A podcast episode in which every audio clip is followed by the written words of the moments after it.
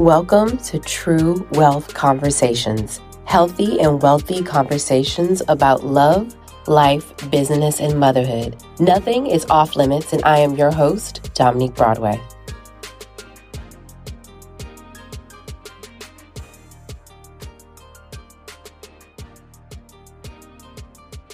Welcome back to another episode of True Wealth Conversations. And we're live here today at Black Equity Con with another amazing, amazing guest who's been making it rain all throughout the conference, giving away money to amazing entrepreneurs. And I'm super excited to have our guest. Her name is Felecia Hatcher, a friend of mine that I've known for quite some time now, believe it or not, right? Ooh, a little older. Closer to 10 years. Yeah, that's yeah, that's that's a little scary. Uh, so We're not gonna age we ain't gonna age ourselves at all, but you know, a couple years. But Felecia, tell everyone a little bit about you. Sure. I am Florida native. I am the CEO of Pharrell Williams Black Ambition Opportunity Fund. So I get to give away money Hey. to Black and Latinx companies as well as HBCU startups as, as well. Wow. And then I co-founded the Center for Black Innovation with my husband, which is a really cool space here in, in Miami. Yes. And I remember when I first met you, you had pop.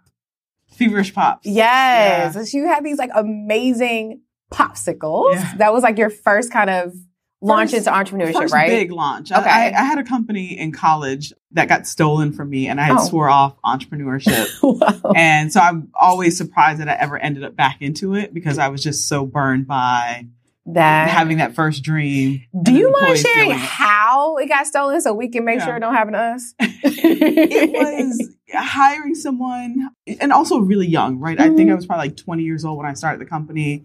Had gotten like this really big grant and contract, was doing education and consulting for like DeVry University and churches. I'd won $130,000 in scholarships as a C student. Wow. Oh wow. And so when, Wow. when- right. And so when that happens, your mom tells all her friends, and all Mhm. her friends are just like, teach my kids too. And then I stumbled upon actually having to turn that into a business because I was Mhm. spending so much time doing it. And so I had hired actually someone I went to school with Mhm. To help me with this contract. I had 25 students, had to build out the program. And you know, you sometimes you don't see the red flags, but then when you look back, and he just kept asking me for information Mm. all the time. And I was just like, I need the help. So I'm just readily giving it. and because, you know, if you're not planning your business right, you Mhm. operate in a form of desperation yeah. as opposed to like strategy Yeah. and like thinking big picture, but then also protecting your intellectual property that you Mhm. built. And I actually went to a leadership program over the summer at John Hopkins University. When I Mhm. came back, I actually found out through a voicemail Wow. that he had stolen the contract from me. So I was devastated. I was like, I never ever want to. If like, if this is what entrepreneurship is like, Like, I don't want for- no part of this pain and suffering. ain't for me. Right. And then, but the biggest lesson that I Dang, that's was horrible. trust, right? Yeah, yeah. Which I think a lot of entrepreneurs just struggle with Mhm. is trusting in people to live on and carry on like the vision so that they can focus on business development or like whatever their genius is in their Mhm. business. Wow, that's I, I didn't know that. That's Yeah. yeah, that that's tough. I think, like you said, as entrepreneurs, you you want to entrust Mhm. someone else, but it hurts when, especially someone close to you, Yeah. comes in and, and attacks you. And I've I've personally dealt with it, and it's it's hard, It's and hard. It, it makes you not even want to do. Like you said, you know, I don't even want to do this anymore. This isn't even fun. Let's get back to the fun.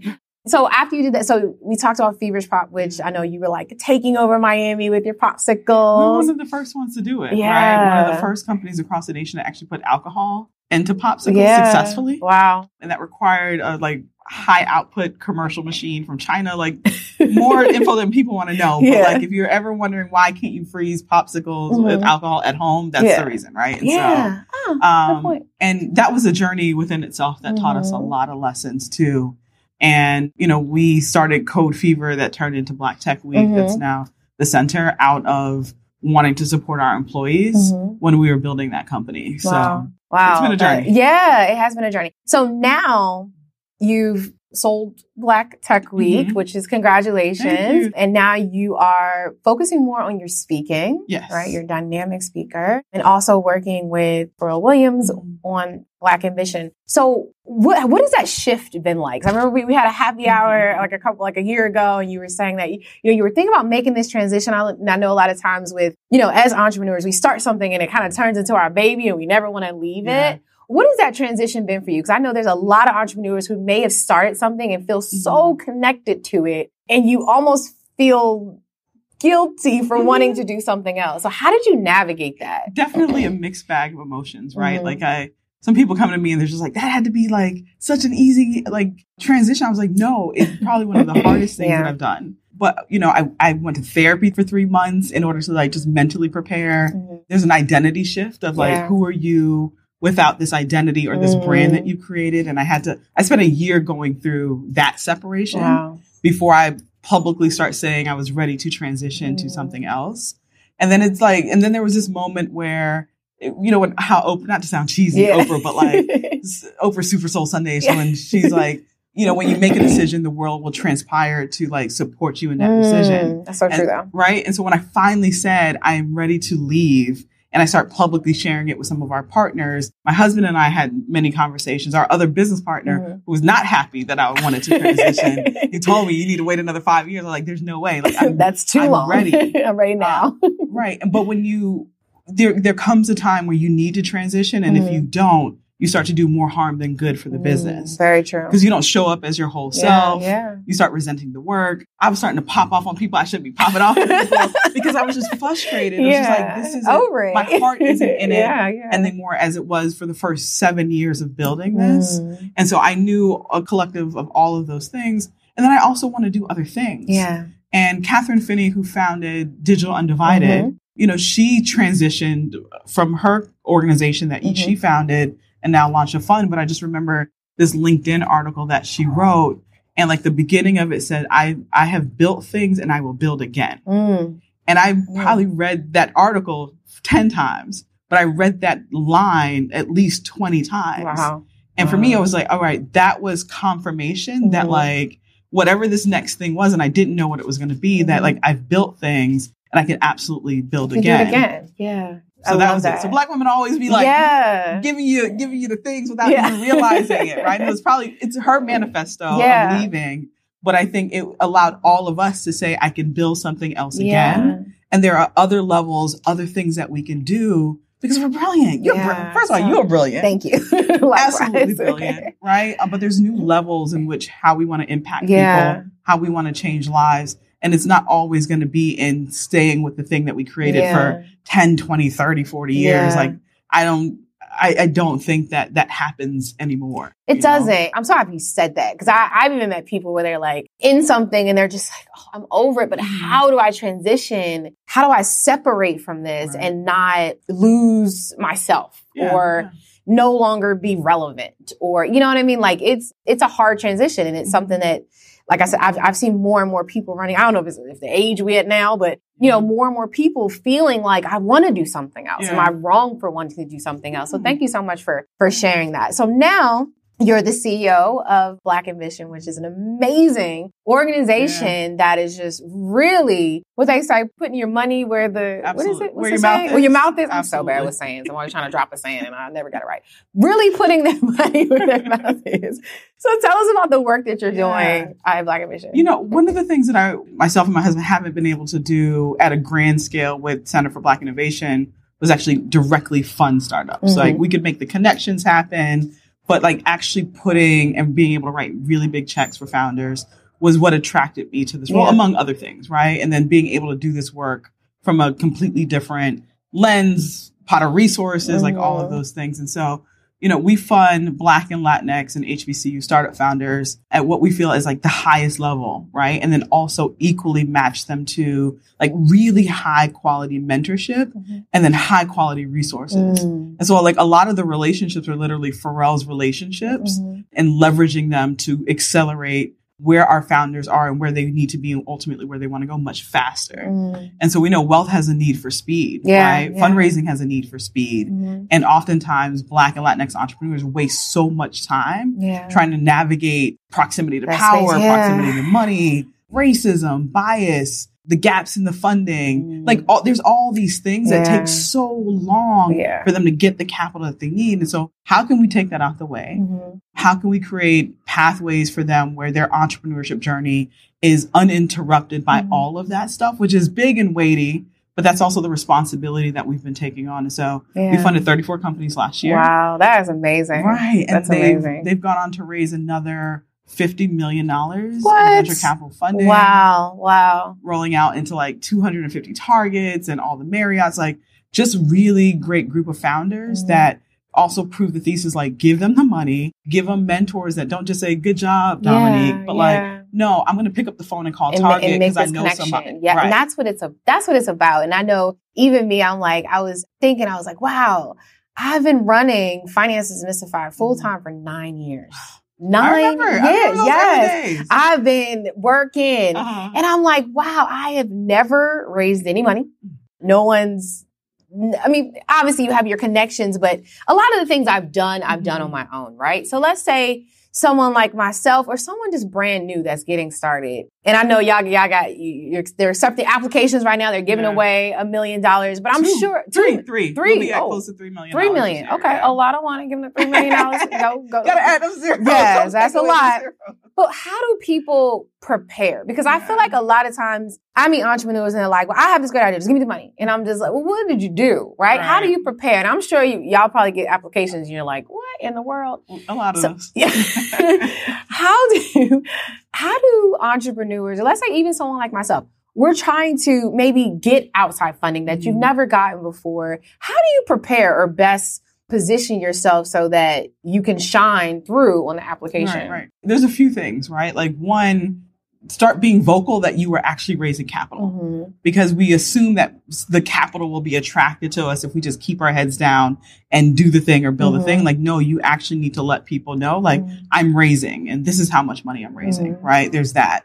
There's some of the typical stuff, right? Product market fit, Mhm. Being able to showcase that you have a really good team. I always tell like black people, like, please share your receipts Mm. because when you're, especially when you're sitting with VC or angel investors that are, don't look like you, yeah. and if you have not told them what makes you qualified to sit in front of them, they don't hear anything that you're pitching until you get to Mm. that point. Yeah. And it's so so loud. brag, brag a little. And black we, we are so humble, okay?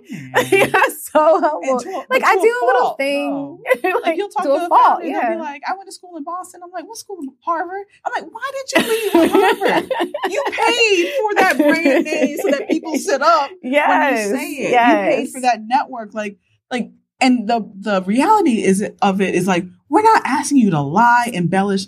I'm just asking you to step into your truth Mhm. and say, why are you qualified to build this, Mm. right? And and letting people know then also the journey that you were going to take them on together. How they gonna get their money back? Back, yes. And then yeah. what else do you need? And I think a lot of times we just talk about the money, but you don't also make sure that that's the best investor for you too. Mm. And so as much as they'll do their due diligence on you, you also have to do your due diligence On on who do you want on your cap table? Mhm. Because that's a bit of a shotgun marriage, right? Mhm. Like Yes, y'all quickly making a decision. There's a transaction, but it can go left really fast if you're not Mm-hmm. bringing the right person in to your company and, and in your environment.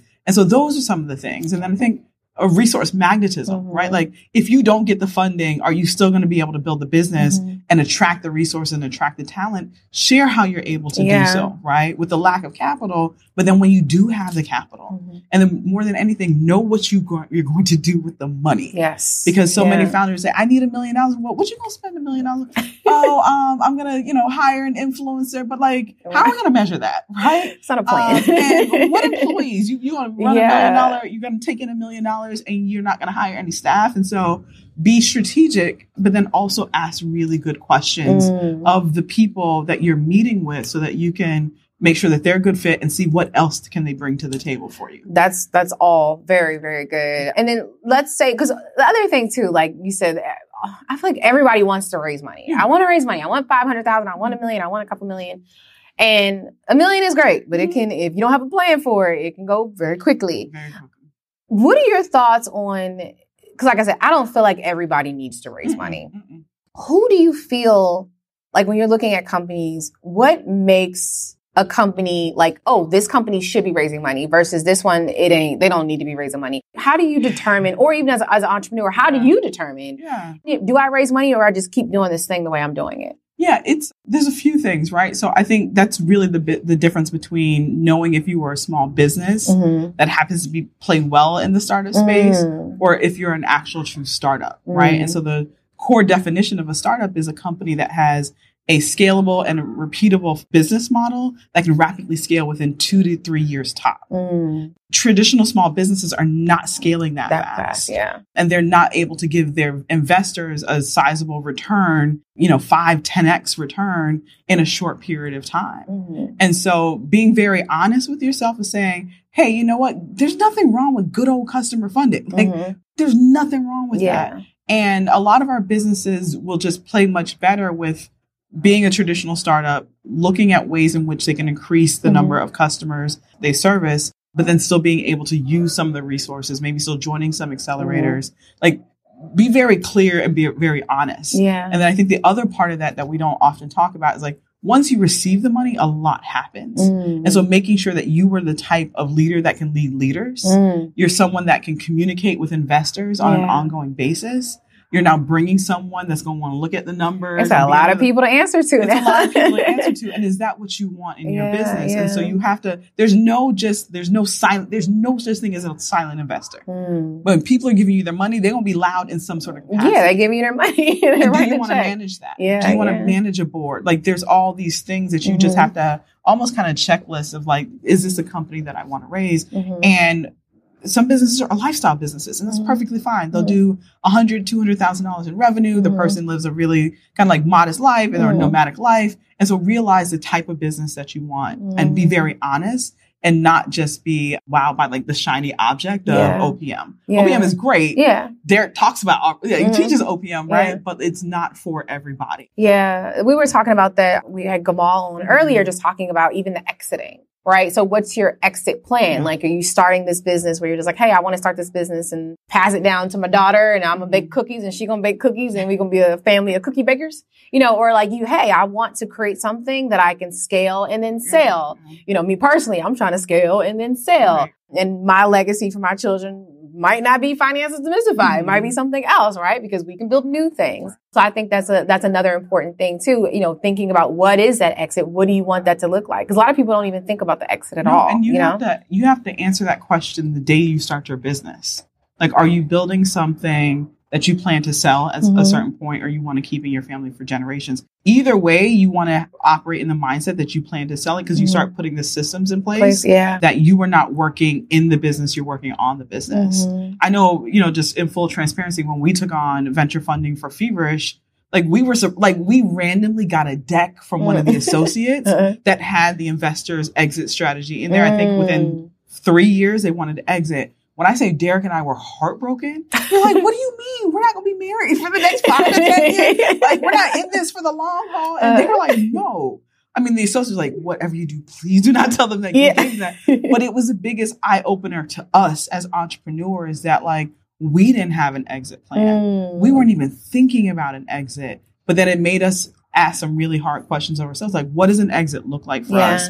how long do we actually want to run this business? What does scale actually truly look like for us? And then we were also starting to build a family. And so, like, how is all of this going to Mhm. impact us? Right. And so, those were, we needed that moment just to really understand, have a better understanding of how business and venture actually work. But when I said we weren't thinking about an exit strategy, we Mhm. just weren't at all. Wow. Wow. Yeah.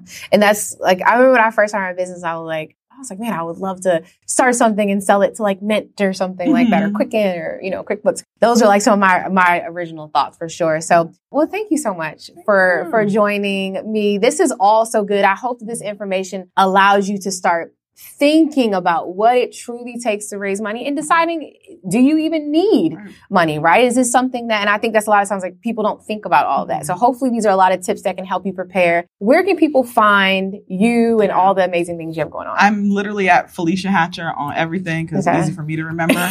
uh, and then Black Ambition Prize is where you find more information about, you know, the five verticals in which we fund, our big prize competition, and then our regional prize competitions that we do at events and across Mhm. the nation as well. I love it. I love it. Well, thank you again for coming on. You've seen another episode of True Wealth Conversations live here at Black Equity Con. See you soon. Thank you for listening to True Wealth Conversations. I would love to connect with you on Instagram, Facebook, and TikTok. Let me know what you thought of today's episode by leaving a review or rating. See you soon.